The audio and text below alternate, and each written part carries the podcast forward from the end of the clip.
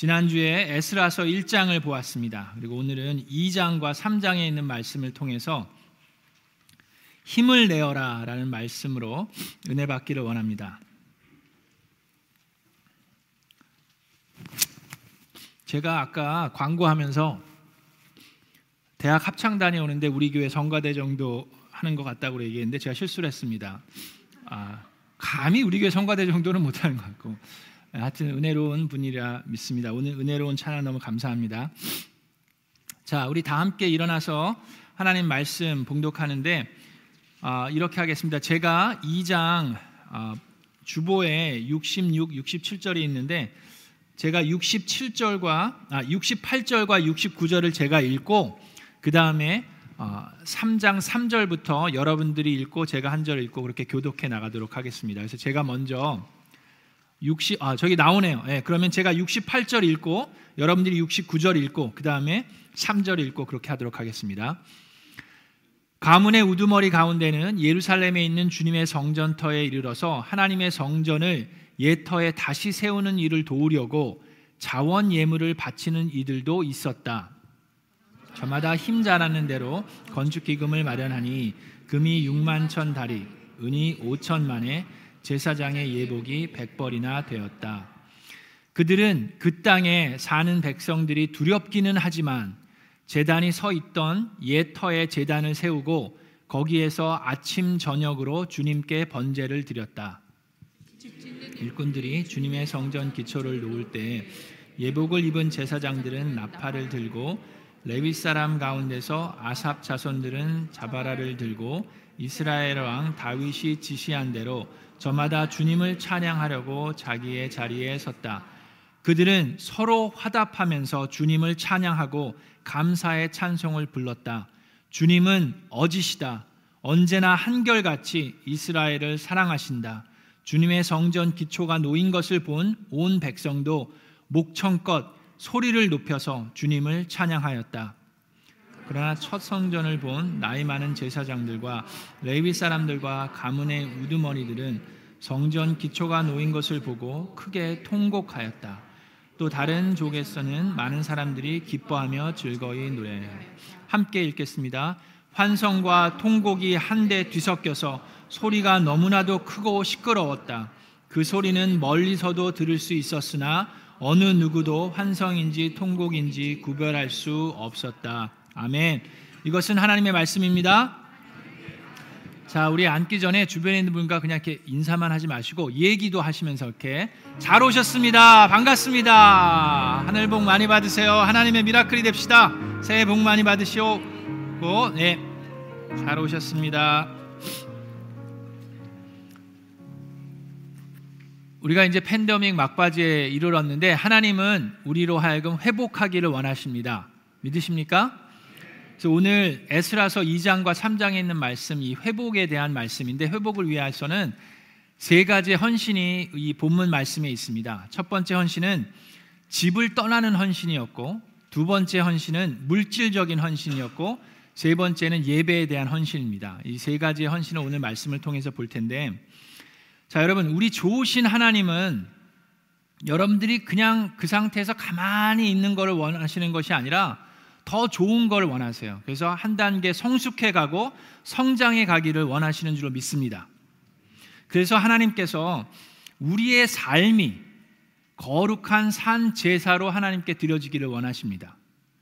그래서 우리가 그냥 여기서 한 시간, 두 시간 모여서 드리는 예배뿐만 아니라 나의 매일매일의 삶이 산 제사로 거룩한 산 제사로 로마서 12장에 있는 그 거룩한 산 제사가 되기를 원하시는데 제사는요 피 흘림이 요구됩니다. 피 흘림이 없이는 죄 사함이 없다라고 하나님께서 히브리서에 말씀하셨어요. 우리가 드리는 예배도 희생이 필요하고 헌신이 필요합니다. 그래서 이스라엘 백성들에게는 어떤 희생과 헌신이 필요해서 그들이 회복할 수 있었는지 오늘 말씀을 통해서 보면서 우리 또한 우리 마음에 우리의 삶 가운데 회복이 필요한 부분에 있어서 또 어떤 헌신들이 필요한지를 들여다보는 귀한 시간이 되기를 주님의 이름으로 축원합니다. 그래서 오늘부터 여러분 지난주에도 말씀했지만 말씀을 들을 때 그냥 들으시면 안 돼요. 세 가지를 염두에 두셔야 됩니다. 첫 번째는 하나님께서 오늘 우리에게 말씀을 통해서 나에게 주시는 감동이 무엇인지 그 말씀, 그 감동을 받고자 하는 마음이 있어야 되고요. 두 번째는 그 말씀을 받고 내가 결단을 해야 합니다. 내가 어떻게 이 말씀을 할 것인지 나의 결심이 필요하고 결단이 필요하고 그 다음에 마지막으로 저 문을 나서면서 우리는 실천해 나가야 합니다. 그것이 우리가 드릴 수 있는 거룩한 산 제사이고 예배입니다. 그래서 이 세 가지를 염두에 두시고 예배에 참여하실 때 예배를 통해서 내가 받는 것도 있지만 내가 드리는 것도 있습니다. 내가 받는 것은 말씀과 찬양을 통해서 받는 은혜이고 내가 드리는 것은 내가 어떻게 하겠다는 결단과 실천입니다. 그래서 오늘 세 가지를 들으면서 여러분 그런 결단과 실천까지 가기를 주님의 이름으로 축원합니다. 자, 에스라서 2장과 3장 이스라엘 백성들이 하나님의 말씀을 무시했습니다. 무시하면서 그렇게 살았기 때문에 하나님께서 결국 바벨론의 손에 넘기셔서 70년 동안 노예 생활을 하고 하나님께서 하신 약속을 주님께서는 기억하시고 이루시기 위해서 고레스 왕도 이스라엘 백성에게도 하나님의 말씀으로 감동시키셔서 그들로 하여금 귀환하게 하셨습니다. 자, 거기까지 했죠? 자, 그래서 어, 2장에 보면은 그들의 명단과 숫자가 나옵니다. 여러분 이렇게 명단이랑 이름이랑 숫자가 나오면 여러분 우리는 어떻습니까? 무척 졸립니다. 그렇죠? 그래서 이렇게 막 지금 뭐 2장을 쫙 읽기 시작하면 여러분들 다 이렇게 꿈나라를 가실 수 있는데 왜 하나님께서 성경에 굳이 그 이름들과 명수를 적어 놓으셨을까요? 그걸 이해하기 위해서는 그 당시의 배경을 좀 이해하면 도움이 됩니다. 자, 여기 숫자들을 나와 있고 이름들이 나와 있는데 2장 64절에 아, 보니까 돌아온 회중의 수는 모두 다 합치니까 4만 2,360명이라고 얘기합니다. 그 가족의 그 리더들의 이름과 명수를 다 합치니까 4만 2,360명 그러면 꽤 많은 숫자라고 우리는 생각할 수 있는데 추정하기로는 유대 백성들이 바벨론으로 가서 70년을 생활했어요. 그리고 한 번에 간 게 아니라 여러 번에 걸쳐서 바벨론으로 끌려갔는데 그 모든 숫자 70년이 지난 이후에 그 숫자를 추정해 보면 200만에서 300만 명까지 될 수 있다라고 생각합니다. 자, 그러면 만약에 300만이라고 쳤을 때 4만 아까 몇 명이라고요? 4만 어, 기억하시는 4만 2,360명이면 몇 퍼센트입니까? 여러분 얘기하지 마세요. 네. 스스로를 너무 믿으시는데 자 그냥 생각해 보세요. 300만인데 만약에 3만 명이면 1%예요. 그죠? 그러면 4만이 조금 넘으니까 1%가 조금 넘는 인원입니다. 그러니까 결코 많은 숫자는 아니었어요. 자, 왜 그렇습니까?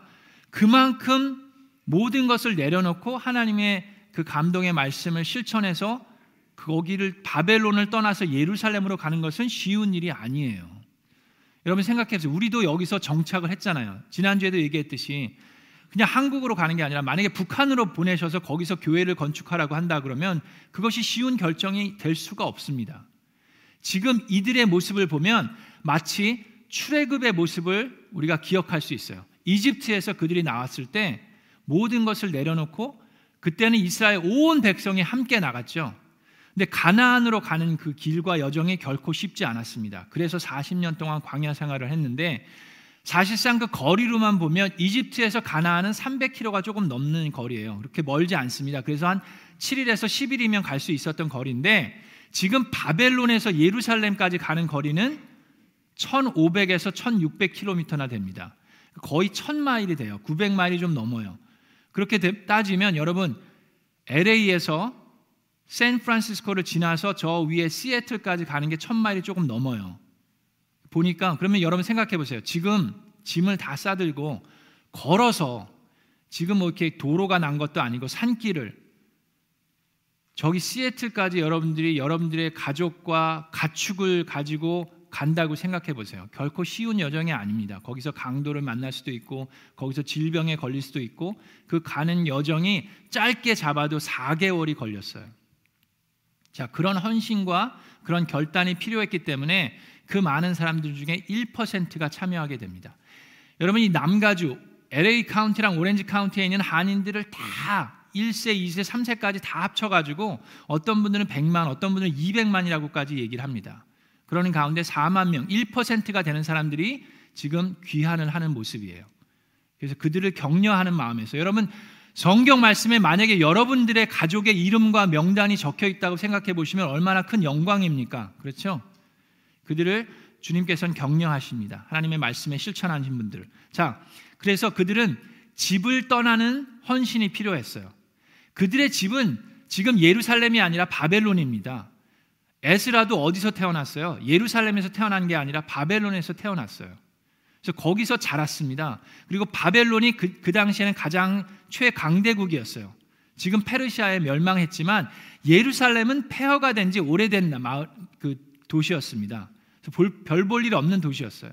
그곳으로 지금 향한다는 그 결단은 집을 떠나는 결단은 결코 쉬운 결단이 아니었습니다. 그런데 그런 결단을 했을 때 새로운 집을 얻게 됩니다. 자, 저와 여러분에게도 올해 집을 우리가 뭐 집을 떠나서 뭐 다른 곳으로 가는 건 아니지만 우리에게 말씀을 받으면서 우리가 결단할 수 있는 것들이 있습니다. 제가 계속 얘기하지만 우리가 말씀을 듣고 감동을 받고 결단하고 실천하는 게 필요해요. 올해 우리 교회에서 단기 봉사 선교팀들이 여러 군데로 떠납니다. 우리 매년 가듯이 탄자니아로 아프리카로도 1차, 2차, 3차에 걸쳐 선교팀이 지금 계획하고 준비하고 있습니다. 자, 뿐만 아니라 올해는 헝가리로 난민 사역을 갑니다. 지금 러시아랑 우크라이나 전쟁한 지 꽤 오래됐죠.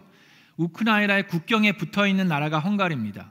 그래서 거기에 우리가 파송한 우리 선교사님이 계세요. 우리가 후원하고 기도하는 선교사님이 계신데 그 선교사님들이 그 우크라이나의 난민들을 사역을 하고 거기서 교회를 세우고 계십니다. 그래서 거기를 방문하고 그 난민들을 도울 수 있는 선교 사역이 있습니다. 그래서 거기는 그것은 여러분들뿐만 아니라 여러분들의 자녀와 함께 동참하기를 원합니다. 그래서 이제 광고가 나갈 거예요. 목장을 통해서 광고가 나갔고 우리가 모집할 겁니다. 거기에도 동참하실 수 있고 우리 가까운 멕시코로도 단기 봉사 선교를 지금 구목사님과 계획하고 있고 또 국외로 나가는 것이 해외로 나가는 것이 어려울 수 있습니다. 그래서 국내 선교도 지금 진행되고 있는데 3월 달에는 크로스 목장에서 워싱턴 DC로 homeless 사역하고 있는 선교사님을 지금 후원하고 있는데 그 선교사님 방문해서 함께 동참하고 동역하기를 원합니다. 그래서 그런 광고들이 계속해서 나갈 거예요. 그래서 여러분들도 함께 동참하기를 결단하실 수도 있고 또 여러분들이 휴가를 써서 여러분들 시간을 내서 어, 우리 단기 봉사에 참여하실 수 있습니다. 그래서 여러분뿐만 아니라 자녀들도 올해는 함께 동참하는 그런 어, 기회를 놓치지 마시기를 바랍니다. 이스라엘 백성에게는 먼 거리였습니다. 그리고 오랜 시간이 걸렸지만 그들은 말씀에 순종하는 마음으로 헌신했습니다. 그것이 첫 번째 그들이 한 헌신입니다. 자, 두 번째 헌신이 있었는데 그것은 물질적인 헌신입니다. 자, 여기 말씀에 보니까 68절에 그 가족의 리더들이 예루살렘에 있는 주님의 성전터에 이르러서 하나님의 성전을 예터에 다시 세우는 일을 도우려고 어떤 예물을 드렸다고요? 자원 예물을 바치는 이들도 있었다라고 그랬습니다. 그러니까 모두 다 참여한 건 아니었어요. 그런데 그들이 드리는 예물이 어떤 예물이었습니까? 자원하는 마음으로 드린 예물입니다. 자, 그 다음에 69절에 저마다 힘 잘하는 대로 건축 기금을 마련하니 금이 6만 천 다리기요 은이 5천 만에 제사장의 예복이 100벌이나 되었다라고 얘기하는데 다리기나 만에는 이 페르시아의 화폐 단입니다. 근데 여기 보면 6만 천 다리게 그 은이 아 금이 됐다고 하는데 그거를 좀 계산해 보니까 한 500kg의 금이, 금이에요. 여러분 요즘 금값 아십니까? 저도 몰라서 이번에 알아봤더니 금값이 많이 뛰었대요. 그래서 1kg이 6만 불 정도 된다고 합니다. 그럼 500kg이면 30 밀리언 정도 달러의 값어치가 있어요. 한 3천만 불 정도의 값어치가 있는 겁니다. 그러니까 그들이 그런 헌금을 했는데 자, 여러분 지금도 그렇고 그 당시도 그렇고 교회가 가장 곤란을 겪게 되는 때가 언제냐면 성전 건축 같은 거 할 때 곤란을 겪게 됩니다. 근데 이 사람 저 사람들이 말이 많아져요. 그러면서 서로 시험 들고 아, 나는 이만큼 했는데 저 사람은 얼마 했대. 그러면서 시험에 빠지기 쉽습니다. 그래서 고난을 겪게 되고 사람들이 떠나게 되고 막 그러는 경우가 아주 아주 많이 있습니다. 자, 근데 왜 그렇습니까? 이 말씀에 있는 대로 하지 않아서 그런 게 있어요. 자, 여기 보면 어떤 마음으로 그들이 드리는데 어떤 마음으로 예물을 드렸습니까? 자원하는 마음으로 우선해서 드렸어요. 그 다음에 어떻게 했습니까? 저마다 힘 잘하는 대로 자원하는 마음으로 드려야 되는데 억지로 드리기 때문에 시험에 듭니다. 힘 잘하는 대로 드려야 되는데 힘에 버거운 데도 드리기 때문에 서로 견주게 됩니다. 나는 이만큼 했는데 저 사람은 얼마나 했대? 자, 그런 마음이 들어가는 거예요. 자, 여러분 잘 들으세요. 미라클랜드 침례교회 2023년도를 맞이하여서 성전 건축 헌금이 있습니다. 안 놀래시네? 자, 이, 이, 걸 제가 한 게 아닌데, 어, 이게 아닌데, 어, 안 놀래시네요. 어, 자, 잘 들으세요. 우리 교회는 1980년 9월에 연혁에 나와요. 1980년 9월에 어, 이 성전을 봉헌했습니다. 그리고 40년이 훨씬 넘었죠. 그러면서 올해 저희 교회 모든 몰개지들이 다 페이업하게 돼 있습니다. 할렐루야. 그래서 어, 그리고 지금 내고 있는 몰개지도 그렇게 큰 부담 없이 저희들이 부담할 수 있는 몰개지예요. 자 그런데 무슨 건축 헌금이냐? 우리가 뭐 땅을 사거나 교회를 건축하는 게 아니라 교회의 얼굴이 될 수 있는 저 본당의 출입문이 있어요. 저 엔트런스 본당의 출입문과 그 로비가 있는데 거기를 좀 보수 공사를 하기를 원합니다. 그래서 작년에 벌써 이미 알아봤어요. 그래서 어디는 보니까 8만 불의 예산이 그 견적이 나왔고 어디는 13만 불의 견적이 나왔는데 올해 10만 불의 예산을 잡고 저기 보수 공사를 하려고 해요. 그래서 저쪽 그 문도 엔트런스도 좀 깨끗하게 단장하고 저기 허웨이도 그렇고 지금 저기 음향이 있는 써야 되는 데를 지금 창고로 쓰고 있는데 거기도 좀 확터 조금 넓히고 저 음향과 함께 보수 공사를 하려고 합니다. 자, 그런데 감사하게도 우리 교회는 하나님께서 계속해서 축복하시고 성도님들이 헌신하셔서 그 10만 불의 예산을 감당할 수 있는 재정이 저희에게 있습니다. 할렐루야. 이제 좀 이게 안심하시나 봐요. 근데 여러분, 그래서 제가 아무 얘기 안 하고 그냥 우리 공사도 진행하고 하려고 했어요. 그랬더니 제 마음속에 들리는 게 너 참 웃긴다라는 얘기를 하는 것 같아요. 하나님의 성전을 하나님께서 지으시는데 성도들한테 알리지 않고 하는 거는 좀 이게 무슨 무슨 생각이냐 그러셨어요. 그래서 여러분들이 동참하실 수 있습니다. 여러분 한 분도 성전 그 보수 공사에 헌금을 안 하셔도 우리는 진행할 수 있어요. 그럼에도 불구하고 여러분께서 여러분을 통해서 하나님이 역사하시는 우리 교회의 얼굴이 되는 이 출입문을 봉사할 그 공사 보수 공사할 때 여러분들이 어떤 마음으로 자원하는 마음으로 어떤 상태에서 힘 잘하는 대로 참여하실 수 있습니다. 그래서 여러분들 절대로 억지로 하시거나 힘에 버거운데도 하지 마시고 기쁜 마음으로 하셔야 돼요. 하시게 되면 여러분들에게 결단에 있으면 세 가지를 염두에 두세요. 자원하는 마음으로 힘 잘하는 대로 기쁜 마음으로 고린도후서 9장에 보면 하나님께서 그 말씀을 하십니다. 절대로 억지로 하거나 마음 아까워 아까워하면서 내거나 마지 못해서 하는 일이 없어야 합니다. 하나님께서는 어떤 마음으로 기쁜 마음으로 내는 사람을 사랑하십니다라고 얘기했어요. 그래서 어저께 저녁에 승현이랑 좀 얘기를 했습니다. 저는 우리 자녀들도 동참할 수 있다라고 생각합니다. 우리 자녀들 우리 승현이도 여기저기서 용돈 받은 게 있어요. 그래서 그 교회 보수 공사 한다 그랬더니 본인도 하겠대요. 그 아이가 얼마 할지는 저는 모릅니다. 뭐 본인이 정하는 거예요. 그러나 동참할 수 있는 기회를 주는 것은 우리 교회로서 함께 할 수 있다고 믿습니다. 자, 물질적인 헌신이 여기에 들어갔어요. 자, 세 번째 이스라엘 백성들이 한 헌신이 바로 예배의 헌신입니다. 그들이 도착해서 자기들의 짐을 풀고 나서 제일 먼저 한 것이 번제를 드리는 것이었어요. 예배를 드리는 것이었어요. 근데 왜 그것에 희생이 따랐느냐? 자, 3장 3절을 보겠습니다. 그들은 그 땅에 사는 백성들이 두렵기는 하지만 재단이 서 있던 옛 터에 재단을 세우고 거기에서 아침 저녁으로 주님께 번제를 드렸다라고 나와 있어요. 자, 그 땅에 예루살렘에 사는 백성들이 왜 두렵습니까? 유대 백성들이 돌아왔는데. 자, 그걸 이해하는 게 필요합니다. 지금 바벨론 제국, 그 전에는 아수르 제국이 있었다고 그랬죠. 그, 그 제국은 이주 정책을 그 펼쳤어요. 바벨론도 유대 백성들을 바벨론으로 끌고 갔죠.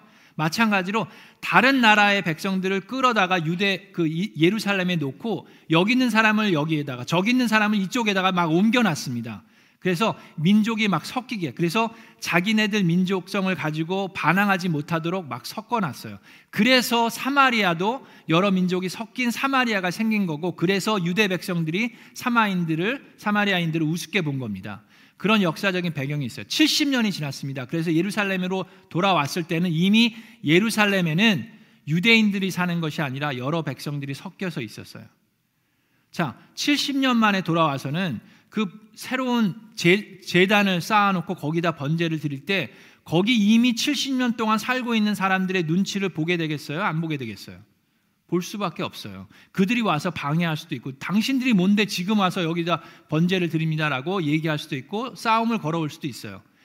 그래서 거기에 사는 사람들이 두려운데, 그러, 그럼에도 불구하고 거기서 번제를 드립니다.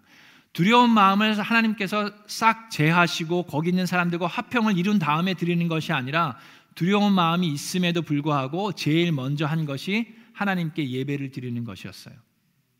자, 저와 여러분, 우리도 지금도 우리 팬데믹을 거치면서 코로나가 다 사라진 게 아니잖아요. 지금도 막 여기저기서 일어나고 있는데 그러는 가운데 우리는 지난 2년, 지난 3년 동안 두려움 가운데서도 예배를 드렸습니다. 비대면으로도 대면으로도 예배를 드리면서 이제 극복해 가고 있어요. 그런데 아직도 많은 사람들이 예복에, 예배에 대한 참다운 회복을 하지 못한 사람들이 참 많이 있습니다.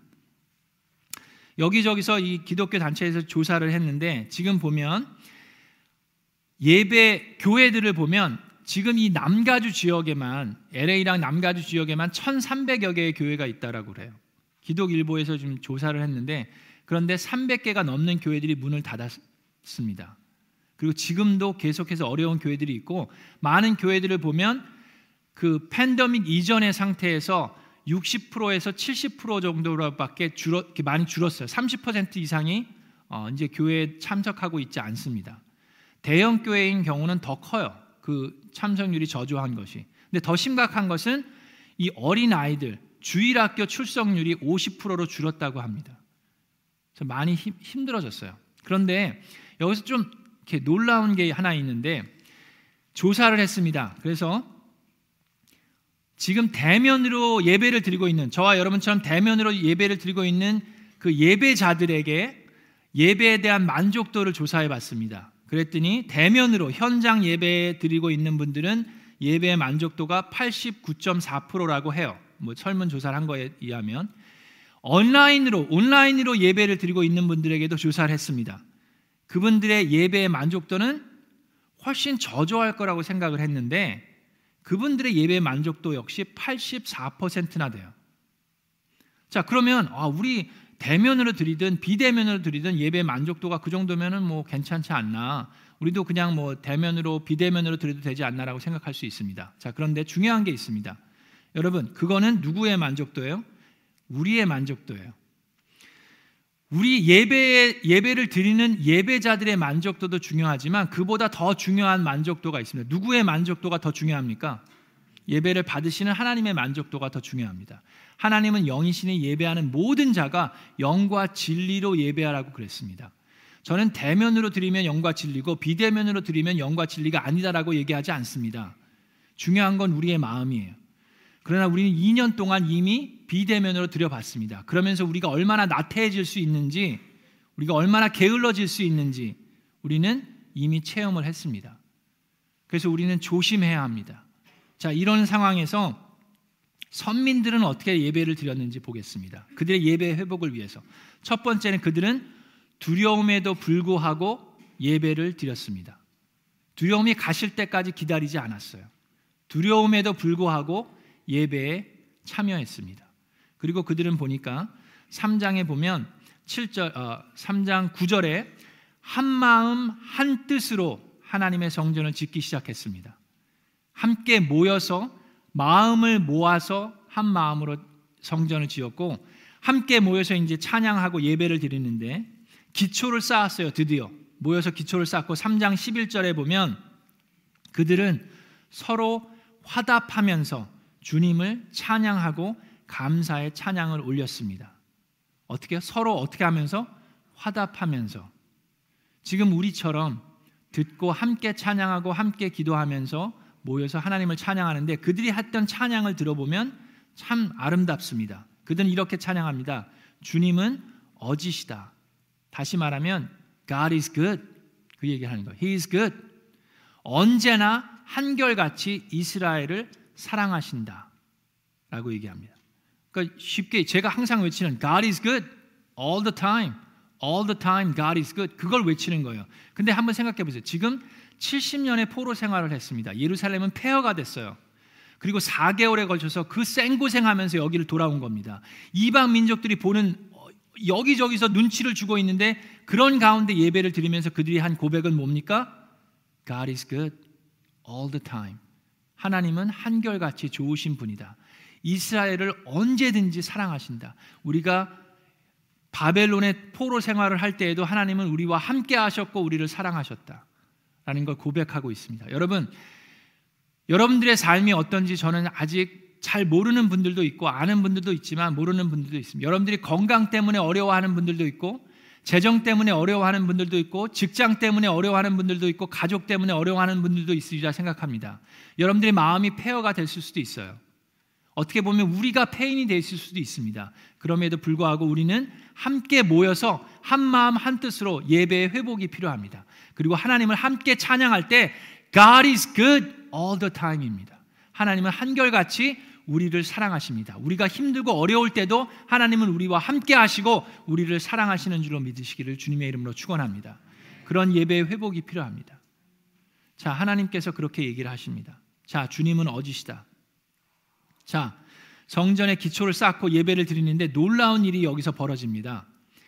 자, 이렇게까지 됐으면 모든 이스라엘 백성들이 기뻐서 환호성을 외칠 것 같은데 그렇지 않아요. 통곡의 소리가 나옵니다. 기쁨의 환호성뿐만 아니라 슬픔의 통곡 소리가 같이 뒤섞여서 여기 말씀에 뭐라고 그랬냐면 소리가 너무 크고 시끄럽다라고 표현을 합니다. 예배를 드리고 있는데 기초를 쌓아놓고 예배를 드리는데 그 예배의 소리가 시끄럽다라고 얘기를 해요. 통곡과 환호성이 함께 있어서 왜 그렇습니까? 여기 보니까 그러나 첫 성전을 본 나이 많은 제사장들과 레일 사람들과 가문의 우두머리들은 첫 성전은 어느 성전이에요? 솔로몬의 성전입니다. 바벨론에게 이 초토화되기 이전에 솔로몬이 세웠던 그 수백 년 전에 세웠던 솔로몬의 성전을 기억하고 70년 전에 무너졌으니까 이 기억하고 있는 분들은 지금 새로 지어지는 이 성전의 기초를 보면서 그때를 생각할 수밖에 없습니다. 그때에 비하면 너무나도 초라한 이 성전을 보면서 슬픈 마음. 주님, 저희들이 드릴 수 있는 최선이 이거밖에 되지 못합니다. 하고 슬퍼하는 마음이 있는데 자, 생각해 보세요. 아까 제가 금 얘기를 했죠. 여기 지금 모, 모아진 금이 500kg 정도라고 그랬어요. 근데 솔로몬 당시에는 어땠습니까?